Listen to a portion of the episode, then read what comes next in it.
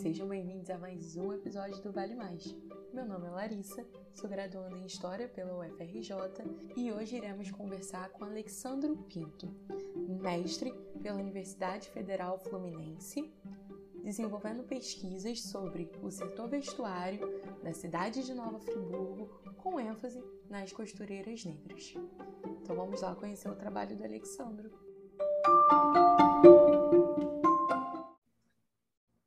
Alexandro. Muito obrigada por ter aceitado o nosso convite. E para a gente começar, quem é o Alexandro no mundo? E depois você pode fazer uma breve introdução da sua dissertação, por favor. Olá. Primeiramente, eu agradeço vocês pelo convite. Acompanho o Lente de longa data e é um prazer enorme estar participando com vocês desse podcast. Eu sou Alexandro, nascido e criado em Nova Friburgo. Iniciei na graduação tardiamente, aos 29 anos, por coisas do destino, trabalho, outras preocupações, é, demorei para iniciar a graduação, mas com incentivo constante dos colegas, já pesquisavam, já eram até professores, no tempo habitual, habitual né, que as pessoas entram no, no curso. Então, esse curso aos 29 anos, é, pela Unirio, através do formato EAD ainda. E fui me interessando pelo tema, cursei alguns semestres, e me aprofundando sobre, na, na própria história, no conhecimento, na escrita da história, nos estudos sobre a história. E esse meu interesse fez, é, já a partir do segundo semestre já procurar me envolver em participação, em apresentações, seminários, é, apresentar trabalhos, participar de eventos, até colaborar na construção de eventos, né? Desde cedo. Em, no ano de 2010, é, iniciei a graduação no segundo semestre de 2009. Já no ano de 2010, eu nascido, como eu disse, né? Nascido e criado em Nova Friburgo, é, fiz prestei um concurso para o IBGE para a cidade de Niterói, porque eu já tinha um anseio, a, sentia a necessidade de estar próximo da capital, já que eu era aluno da Unirio, né, no formato EAD, à distância, eu tinha, eu tinha esse anseio de estar cada vez mais presencial. Como eu passei nesse concurso para o IBGE na cidade de Niterói, comecei a ver meios de conseguir uma transferência para o presencial da Unirio. E como tava, estava não estava sendo viável essa transferência do, da modalidade EAD para a modalidade presencial, eu acabei fazendo um concurso, né, prova de transferência para a UF em Niterói. Já morava em Niterói e passei nessa transferência. Eu tinha cursado quatro semestres antes, passei para a UF, consegui eliminar algumas matérias e adentrei o curso presencial, inicialmente no período noturno. E dessa forma foi desenvolvendo meu interesse pela história. Esqueci de falar que antes, no ano de 2011, nessa transição, né, de 2010, 2011, eu, eu comecei a, é, a, fazer parte do grupo de pesquisa orientado pela professora Mariana Moaz, na própria Unirio. Então, eu estava envolvido nessa questão de relações, de poder no Vale do Paraíba e todo esse debate em torno da escravidão, que é muito forte, né? tanto na Unirio quanto na UF, e eu achava que eu ia seguir por essa linha mas o destino mostrou outros trajetos. Né? Aí, passando a estudar na, na UF de forma presencial, logo no primeiro semestre, eu tive contato com o PIBID e comecei a ser bolsista do PIBID, né, o programa de iniciação à docência, com a orientação da professora Maria Verônica Secreto de Ferreiras, que atualmente é minha orientadora no doutorado também. O desenvolvimento do meu interesse ao mundo do trabalho, a história social do trabalho, é algo implícito a, digamos, a minha existência. Porque o mesmo fato de ter demorado para entrar na graduação é relacionado a isso, porque durante todo esse período eu estive trabalhando na indústria em Nova Friburgo, seja na indústria de confecção, de moda íntima, ou na indústria de metalurgia, da adolescência até essa idade que eu entrei na graduação. Então, quando eu comecei os estudos, as disciplinas, né?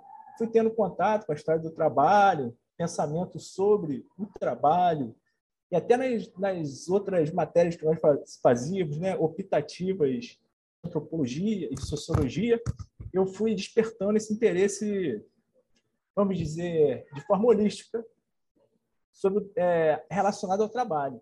Então, na graduação de História, meu contato com a economia, antropologia, sociologia, foi solidificando esse interesse, porque era uma questão interna minha, é, a compreensão desses processos, né? tanto da história como do, do dia a dia, vinculado às outras disciplinas. Então, eu cheguei ao esse primeiro momento, eu cheguei ao objeto da monografia, que era sobre o processo de desindustrialização na cidade de Nova Friburgo. Posteriormente, dei sequência no. É, iniciei no mestrado com um projeto sobre a condição de vida e trabalho das costureiras de Nova Friburgo, no período de 2003 a 2016. Então, eu queria saber de você como que foi a construção desse objeto de pesquisa, pensando, porque o que eu li também é que você vai lá no início do século XX para trazer essa reflexão né, do presente. Então, a gente tem uma discussão de processo de uma industrialização local e também um processo de desindustrialização. Então, conta para a gente como foi a construção desse objeto de pesquisa. A partir das disciplinas que eu fui cursando, das orientações que eu fui obtendo com o decorrer do mestrado, e principalmente com orientações, eu fui tendo noção de que era preciso eu fazer uma história, vamos dizer assim, desse momento que eu estava trabalhando.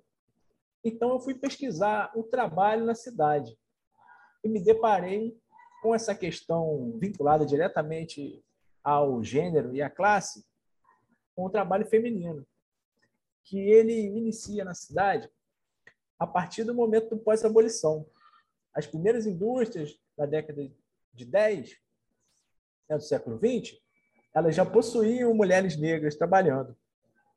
Então, através de fotos, principalmente, né, porque nós não temos acesso à ficha, às fichas né, das, das indústrias que foram destruídas, demolidas, não sobrou nenhum tipo de vestígio histórico, além das chaminés, né? Das clássicas chaminés. E através de fotos de acervo pessoal, né, dos ex-trabalhadores dessas indústrias, eu pude ter contato, analisar a existência, né, é, de um número grande de trabalhadoras negras desde o início da industrialização. Então, como eu precisava desenvolver a minha dissertação, eu achei é, prudente, né, oportuno fazer essa essa duração a partir do início da industrialização, explicitando, né, o caráter feminino e negro na indústria friburguense, até chegar aos dias atuais, que também de forma precária, né, informal, livre da indústria, né, como nós conhecemos, ela continua baseada na mulher mulher, sobretudo, negra. Então, esse desenvolvimento da dissertação que iniciou no início do século XX, com o início da industrialização, ele percorre todo o caminho da industrialização até a desindustrialização. Né? O auge da, dessa indústria, o marco do auge dessa indústria pode ser caracterizado por volta da década de 70. Finalzinho da década de 60, uma dessas empresas de confecção de lingerie, a Filó SA, ela foi comprada por uma empresa alemã que já trabalhava no ramo, a Triumph. E isso fez com que acontecesse um salto da industrialização da cidade, do aumento da, da produção de lingerie, de peças íntimas, no geral. Esse aumento de produção fez com que a cidade toda se voltasse para esse tipo de trabalho. Então, o Senai procurou oferecer cursos de corte e costura para incrementar esse esse grupo de pessoas né, que poderia trabalhar na indústria. Então, o auge dessa indústria pode ser marcado pela década de 70 e 80 do século 20. Mesmo um detalhe curioso dentro dessa pesquisa foi porque a a década de 80 foi considerada a época perdida né, para a economia do Brasil. Essas costureiras na década de 80 elas possuíam, elas ganhavam bem com relação aos outros setores de trabalho do estado do Rio de Janeiro. Então, um detalhe curioso, devido ao poder, ao próprio poder de barganha que elas tinham, né? Os empresários dependiam delas para trabalhar e se eles não colaborassem com bons salários, salários dignos, não teriam essa mão de obra disponível. Mas no início da década de 90, é, especificamente em 1995, ocorreu uma demissão, uma grande demissão nessa indústria principal, né, que era a Filó SA, demissão em massa. Então, centenas de costureiras, cerca de 600 a 900, ficaram desempregadas. E a única coisa que elas sabiam fazer era costurar. Então, diante de tal situação, elas procuraram se reunir inicialmente de forma coletiva, de forma de cooperativas, para poder comprar máquinas e iniciar esse trabalho nas suas próprias casas. Aí, a partir desse momento da desindustrialização, que explode, fica conhecido o polo de moda íntima de Nova Friburgo quando existiam só as indústrias, esse material ele era para exportação.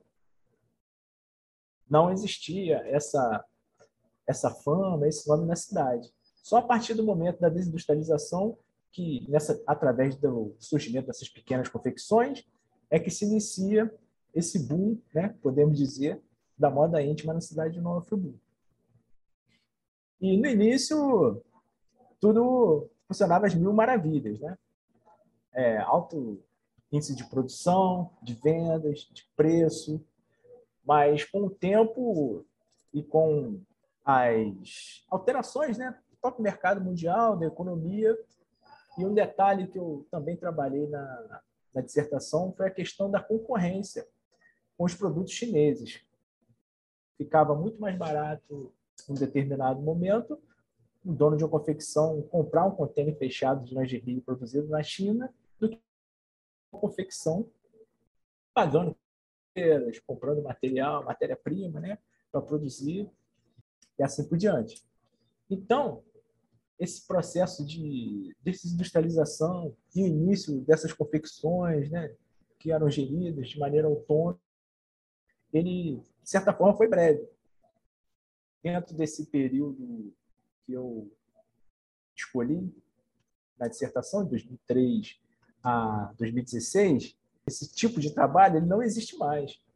O que nós passamos a ver uma massa de costureiras trabalhando por peça de forma extremamente precária e formal.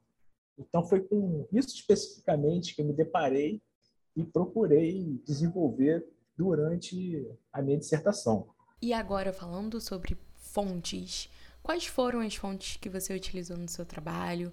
Como que foi o acesso? O acesso a essas fotografias, elas, elas deram especialmente através da, da internet, porque pessoas, né, ex-funcionários dessas empresas, eles disponibilizavam imagens que eles tinham em casa, porque existem grupos em redes sociais de ex-funcionários, eles ficam compartilhando as experiências, fotos do período em que trabalhavam. Aí tem foto, por exemplo, do avô, do bisavô, todas essas fotos partilhadas. Então, o acesso mesmo ele foi através da internet, porque o material ele é restrito e muito difícil. Dentro do desenvolvimento, essas são as fontes iniciais, né? da, basicamente da introdução da dissertação, que eu começo a falar sobre o trabalho, o início da industrialização em Nova Friburgo e esse caráter né, feminino e negro na cidade.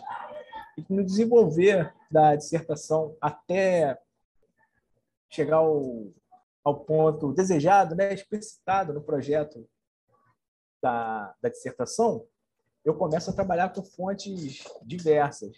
fontes diferentes das habituais usadas pelos historiadores, principalmente no período da pandemia, que foi a confecção, quando foi, aconteceu né, a confecção da minha dissertação. É, se fosse num momento, digamos, normal, eu teria seria mais fácil acesso a arquivos, visitar pessoas, trabalhar inclusive com a história oral. Então eu tive que me adaptar à pandemia e desenvolver e a, a, a procura de, de diversas para dar conta desse tempo que eu tinha e nas condições que nós estávamos vivendo.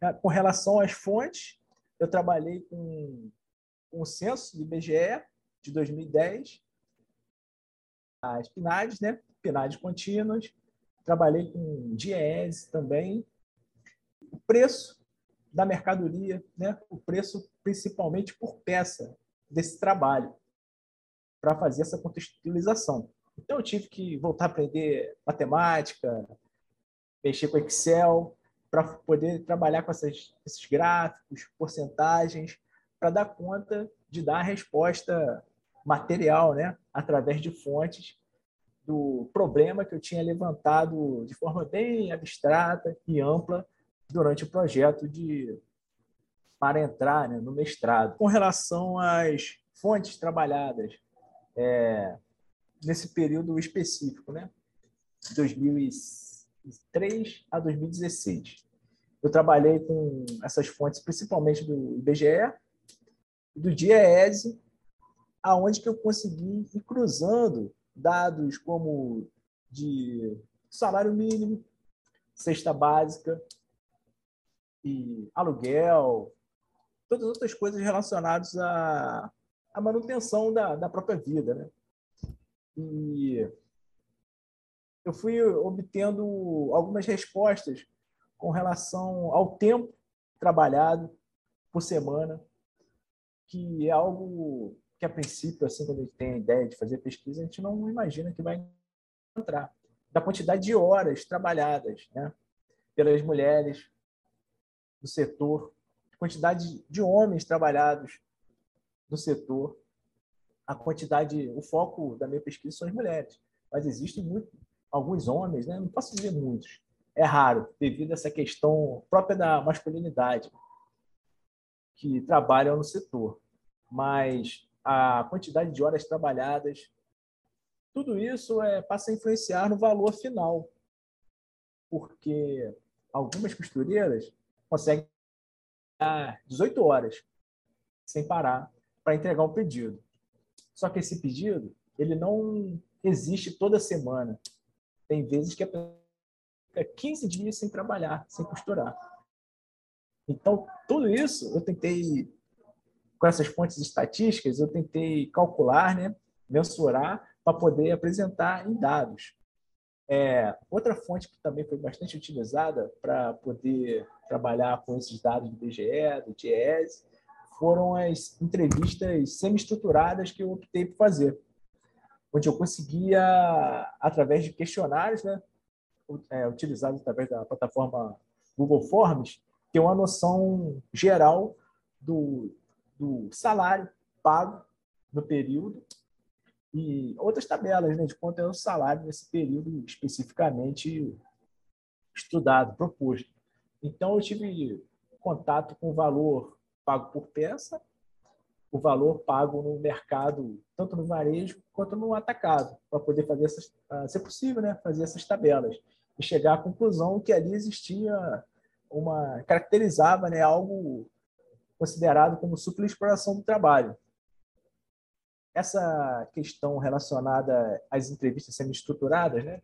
a ideia principal era que fosse possível trabalhar com história oral, que eu pudesse colher depoimentos, transcrever com toda a calma né, do mundo, mas nesse contexto da, da pandemia, eu me vi obrigado a otimizar esse tipo de pesquisa. Né?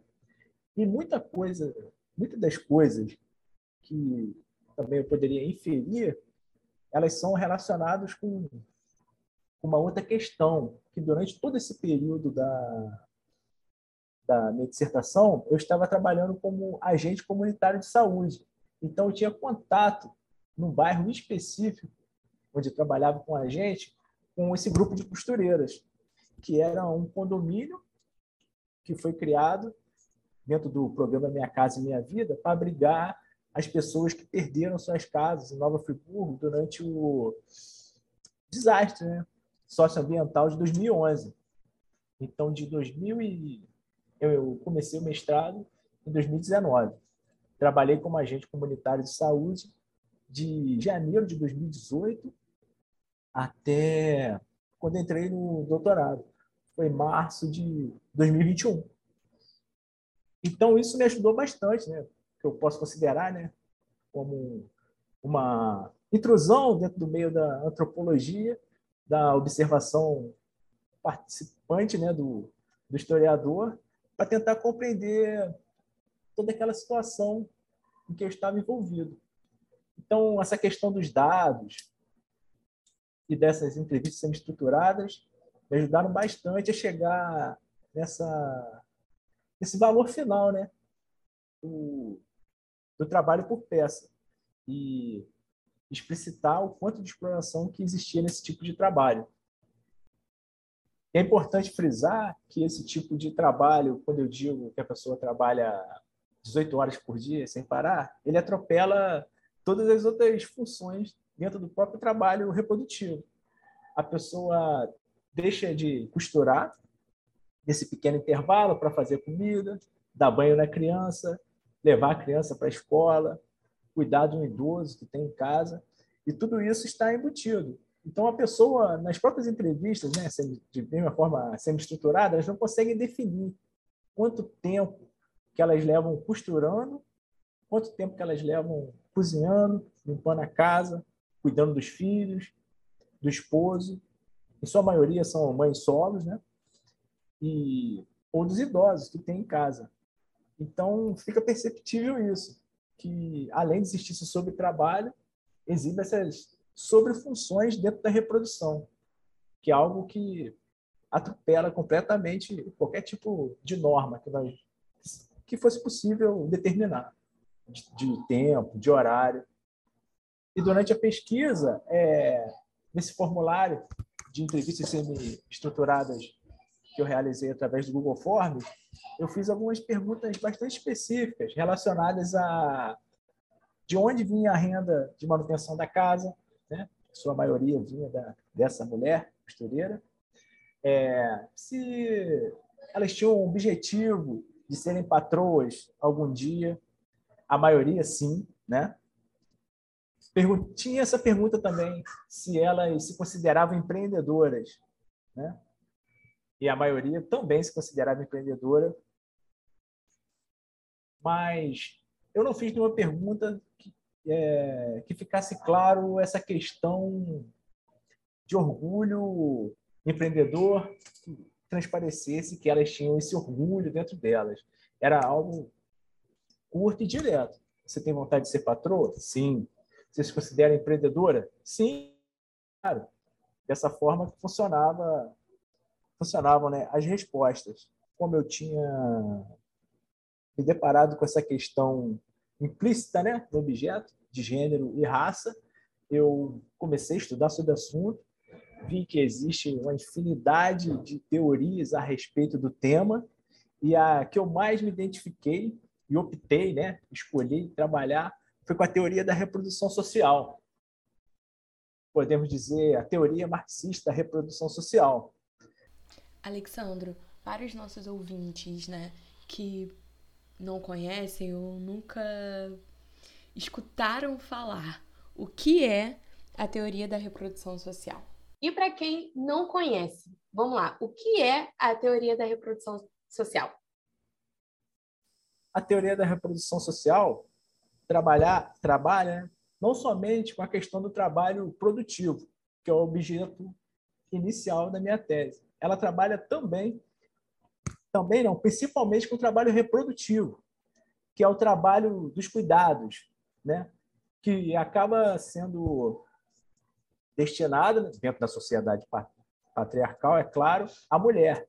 O cuidado das crianças, o cuidado da casa, o cuidado dos idosos, os cuidados em gerais. Então, esse trabalho reprodutivo, ele também produz um valor, só que é um valor não pago. Então, ele está vinculado ao subtrabalho e também à superexploração do trabalho, porque a mulher não, não o bastante trabalhando em casa, em condições precárias, né? informais, além disso, de recebendo o salário por peça, ela tem outro tipo de trabalho, então, isso sobrepõe o próprio trabalho precarizado, o trabalho explorado. Dá um peso maior ainda para essa situação que ela vive. Estudo dessa teoria, é, a leitura desse tema, acabou me fazendo pensar a respeito de que a maior, a maior parte dessa produção ela é estadunidense ou europeia. E, inclusive, tendo contato com o texto da Angela Davis, nesse texto ela falava que não entendia porque no Brasil existia tanta admiração pelo trabalho dela. Se nós tínhamos uma pessoa que falava sobre a mulher negra no próprio Brasil, muito melhor do que ela poderia falar. Essa pessoa era a Lélia Gonzalez. Então, procurei os trabalhos de Lélia, me aprofundei nesses trabalhos e acabei por tentando dialogar a teoria da reprodução social, um trabalho de Lélia Gonzalez, também da Leete Safiotti, que já trabalhava com o tema, com questões relacionadas à mulher, patriarcado. Raça, ela não se aprofundou no assunto, mas a parte que ela trabalha foi bastante útil, e também o trabalho da Sueli Carneiro. Então, eu fiz essa opção dentro da dissertação de não trabalhar com, com majoritariamente né, com as teóricas do assunto estadunidenses ou europeias, porque eu acredito que as brasileiras respondiam, né, entendiam muito mais do assunto. Alexandro, muito obrigada por ter participado do nosso podcast. É totalmente né, relevante esse assunto da precarização e da informalidade, principalmente quando a gente está tratando de trabalhadoras mulheres negras. Então, e o quanto esse assunto de muita relevância do presente, mas tem sua construção, tem sua historicidade. E é isso que você trouxe aqui para gente, a partir da perspectiva de história social do trabalho.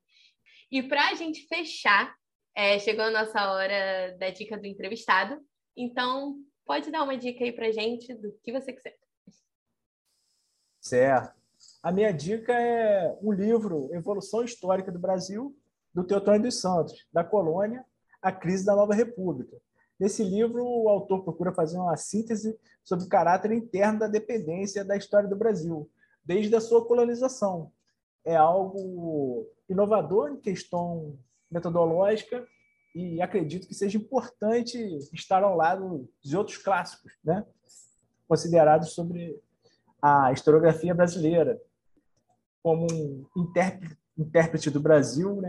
de certa forma, inviabilizado, ele traz uma contribuição de grande valor para os estudantes e para o próprio povo brasileiro para compreender esse processo, mesmo em forma de, de síntese.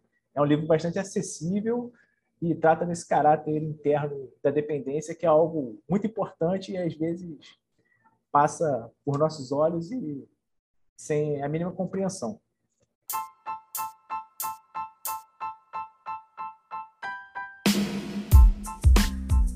Isso, pessoal. Muito obrigada por ter escutado a gente até aqui. Até o próximo episódio. Este foi mais um episódio do Vale Mais, podcast do Laboratório de Estudos de História dos Mundos do Trabalho do UFRJ. Produção e roteiro de Alexandra Veras, Eliane Nagasava, Isabelle Pires e Larissa Farias. O entrevistado da vez foi Alexandro Pinto e gravação e edição de Larissa Farias.